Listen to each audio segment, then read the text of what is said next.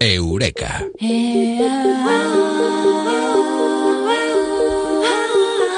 Tenemos eh, que mojarnos, eh, pero esto no es una metáfora, estoy hablando de algo real, de algo físico, de algo que no es metafórico. Hay que dejarse mojar por la lluvia.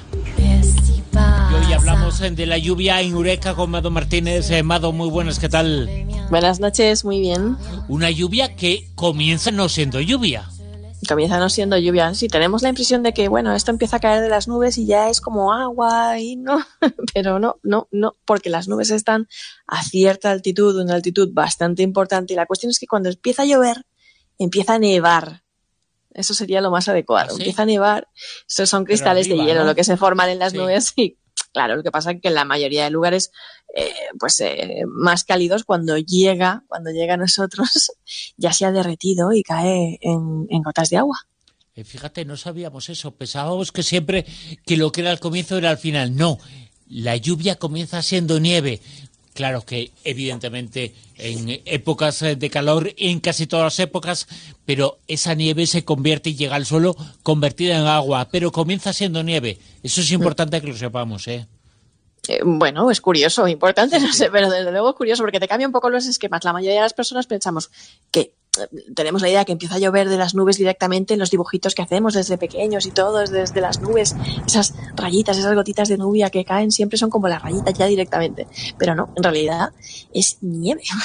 Vamos a comentar algunas curiosidades y vamos a saber y vamos a informarnos. eh, por ejemplo, Amado, nos vas a contar cuál es el lugar menos lluvioso de todo el planeta.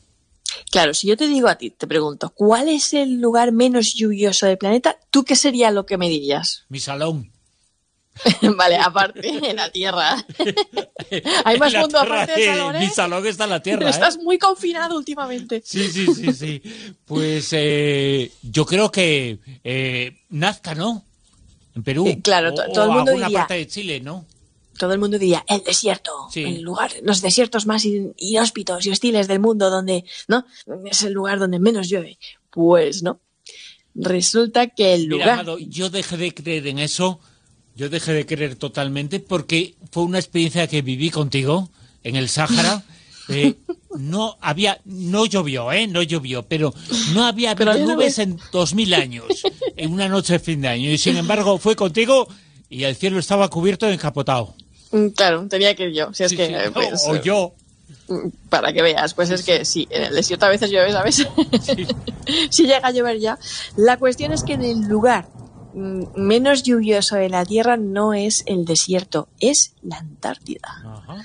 Es ese lugar que, por cierto, según los últimos estudios y tal, es también el, el lugar menos contaminado, el lugar en el que se respira más aire puro, menos contaminado de todo el planeta. Tiene su lógica. Donde no hay seres humanos, no hay contaminación. Y, y ese es el lugar más mm, donde Menos. menos llueve. ¿Y donde más llueve? Eh, en- pues curioso, en, un- uno diría en Londres, seguro. Sí. que no vamos desencaminados, ¿eh? pero el lugar más lluvioso de la Tierra, es decir, donde más litros se acumulan ahí a lo largo En Galicia. de... eh, tampoco, Ah, tampoco. Y tampoco es en Alicante cuando viene la gota fría, no, nada de eso. Es en Masirram, que Ah, bien, es, hombre, es un claro. pueblo de la India que nunca Ah, habías vale. oído, ¿que no? No, no, nunca he estado, ¿eh? Oye, pues fíjate, es el lugar donde más llueve. Tiene el honor de ser el lugar, el lugar más lluvioso de- de- del planeta. Es una pequeña localidad que además pues, recibe una precipitación media de casi 12.000 litros por metro cuadrado. Para que te hagas una idea, ¿vale? De Qué cuánto es eso. ¿vale? Vamos a comparar un poco con dos ciudades que tenemos nosotros en la mente como muy lluviosas, ¿no? Pues eh, en Londres la precipitación anual es de 601, uno, ¿vale? Un litro por metro cuadrado. Y en París, 649. Y este es 12.000 litros por medio. O sea, ahí cuando cae, cae a cántaros, o sea, una cosa... Ahí no ven el sol ni de casualidad. Ya ves, ahí, ahí llueve tela marinera. Bueno, y, después de, de este pueblecito estaría Lloró y Puerto López, en Colombia. Colombia también es un sitio donde puedes encontrar un par de lugares donde llueve mogollón, ¿no? Y en estos sitios en donde llueve tanto, Mado, eh, Mm. el suelo se moja. Porque esa es la imagen que asociamos a la lluvia, ¿no? Si te digo que la lluvia, que, que el suelo no se moja cuando llueve, a lo mejor te suena un poco a un haiku, ¿no? A un haiku de estos o alguna cosa así como... Bueno, pues es que a veces no se moja el suelo cuando llueve. Y algunos... Eh, tiene un nombre muy bonito, porque algunos lo llaman lluvia fantasma. Mm. Es un fenómeno que, que, que es un, hasta ciertamente como poético, esa lluvia fantasma que, que, cae y no moja el suelo. Y eh, bueno, pues esto pasa cuando tú ves a lo lejos una cortina de agua y tú piensas, madre mía, menudo chaparrón está cayendo, ¿no? Y lo que pasa es que tú luego te vas acercando y, y, ves que la, que la tierra está seca. Y, y, que incluso a los habitantes les puede faltar agua, ¿no? Está ahí en sequía. Y esto pasa además en lugares muy, muy secos, de hecho, en los lugares más calurosos del planeta, donde lo que pasa es que sencillamente hace tanto calor que la lluvia se evapora directamente antes de caer al suelo ya tiene que hacer calor, ¿eh? Eso que sí. Eh, fíjate lo que tiene que hacer y que no tiene que pasar y que puede no pasar es que puede llover, pero igual, igual, igual no hay tanta agua, ¿eh? Porque igual las gotas no son de agua. No. Mira, a mí me llamó muchísimo la atención una vez que me dijeron que en Neptuno llovían diamantes. Y me pareció una cosa como, uh, en Neptuno bueno, pues es que eh, las lluvias de agua solo suceden en nuestro planeta. Pero en otros, claro, puede llover desde diamantes a ácido sulfúrico. Por ejemplo, en Venus, lo que cae es eso, ácido sulfúrico, una cosa súper letal, un, ácido muy peligroso. Ya sabes que eso es capaz de derretir, desintegrar lo que sea, cualquier superficie.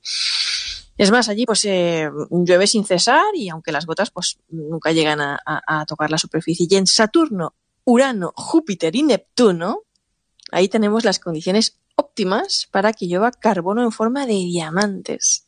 Y, se cree que además en estos lugares pues eh, las lluvias son ricas en esta piedra preciosa, como más de uno se entere y logre ir seguro, seguro que lo nacionaliza. Y en Titán se cree que llueve metano. Metano. Sí, curioso esto también, ¿eh? También es curioso el hecho de que nos pasa en muchas ocasiones. Eh, huele a lluvia. ¿A qué huele la lluvia? No lo sabemos, eh, pero huele bien, ¿eh? Buah, huele a una cosa súper chula. y nos encanta, a todo el mundo nos encanta el olor a lluvia. O sea, yo no conozco a nadie que no le guste el olor a lluvia, ¿verdad? Es una aroma como a tierra mojada, esa sensación de estar respirando agua, tonificando y refrescando nuestra respiración, nuestros pulmones. Es, olor a tierra mojada. Y, se produce sobre todo tras largos periodos de, clima así como más seco, ¿no? Cuanto más tiempo ha estado sin llover, y ha estado el tiempo así como más seco, con más sequía, de repente llueve y hay como un aroma que te embriaga y que se llama petricor. Así se llama petricor, tiene nombre. Y es un olor tan valioso y tan atractivo que lleva fascinando al y perfumistas muchísimo tiempo.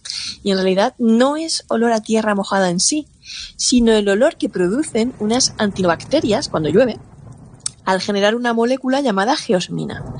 Y hay muchas bacterias de estas por el suelo y además estas se utilizan para hacer antibióticos también.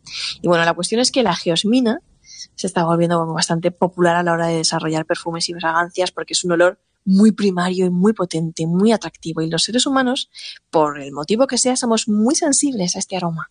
Lo detectamos aunque esté muy, muy, muy diluido.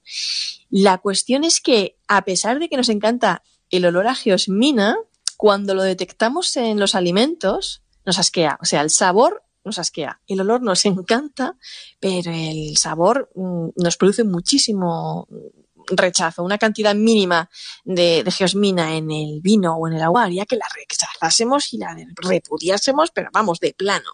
¿Y beberías agua de lluvia con peces? Bueno, llueven cosas raras en el cielo. Pueden llover peces. Y algunas eh, lluvias, como nos has contado, no tienen que ver con el agua, son otra cosa. La lluvia empieza siendo nieve y en algunas ocasiones acaban siendo peces. Bueno, es que eh, si hiciéramos un, programa, un Eureka sobre las lluvias más extrañas del mundo, fliparíamos, ¿vale? Pero una de las más comunes y que siempre se ha oído es lo de la lluvia de, peces. Todo tiene una explicación, no es que las cosas salgan así como, uy, del cielo cae cada cosa.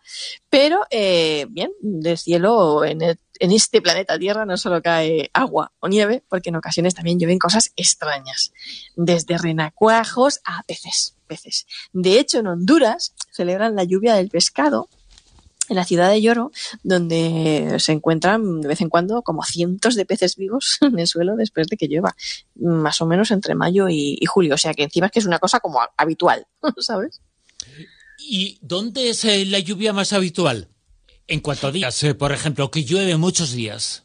Sí, eh, pues el lugar del planeta donde más veces, o sea, más días al año llueve, de esto que te levantas un día y otro día y otro día, ¿no? Que dicen, bueno, es que vale, pues es el monte Waileale en Kauai, Hawái. Es el lugar de la Tierra donde llueve más días al año.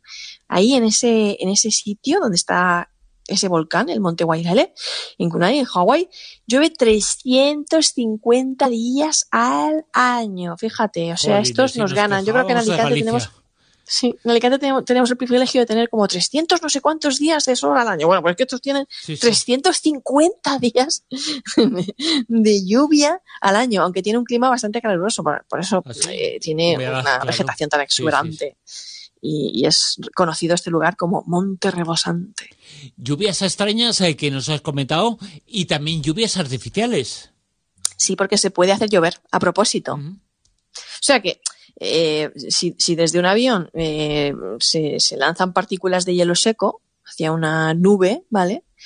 Pues en la nube el dióxido de carbono se mezcla con el agua y cae en forma de copos de nieve. Esto es lo que, lo que puede pasar. Y en su camino hacia la Tierra, pues, como hemos dicho antes, se va calentando hasta convertirse en lluvia. Yo mm, no sé si es que me imagino que este método tiene que ser mm, algo caro, porque si no, en los lugares donde hay sequía, porque no, porque no se hace, ¿no? Me imagino que no tiene que ser tan fácil y Claro. por lo menos tampoco tan barato hacerlo. ¿Y se puede llegar a meter en botellines, por ejemplo, el agua de lluvia para que se beba? Pues hombre, es, es el típico agua de, de- la típica agua de, de aljibe y estas cosas, ¿no? La respuesta es que, bueno, depende un poco de dónde vivas, ¿vale? Porque hay investigadores en la Universidad de Monash, en Melbourne, en Australia, que afirmaron que es bastante seguro beber el agua de, de- de lluvia que cae del cielo. Mm, Todos lo hemos hecho, nuestros abuelos a veces la han recogido por determinados motivos, en aljibes, en cosas así también. Y además es que es un agua que está destilada pero eh, solo es segura si proviene de, de- zonas, mm, pues de un entorno natural y cosas así, libre de contaminación, porque en las ciudades las gotas de lluvia pueden, traer, pueden tener como mucho monóxido de carbono por de los coches y cosas así, así que estarías bebiendo agua muy contaminada. ¿Y a ti te pasa que cuando llueve, a mucha gente le pasa, a mí también, ¿no? Que parece que nos embarga, eh, nos embriaga eh, cierta tranquilidad eh, que nos ayuda a descansar, incluso a dormir. Eh, no hay nada como dormir. Pensamos que es imposible, pero con el sonido del agua sobre la ventana. es que tiene, tiene una explicación neurológica, además.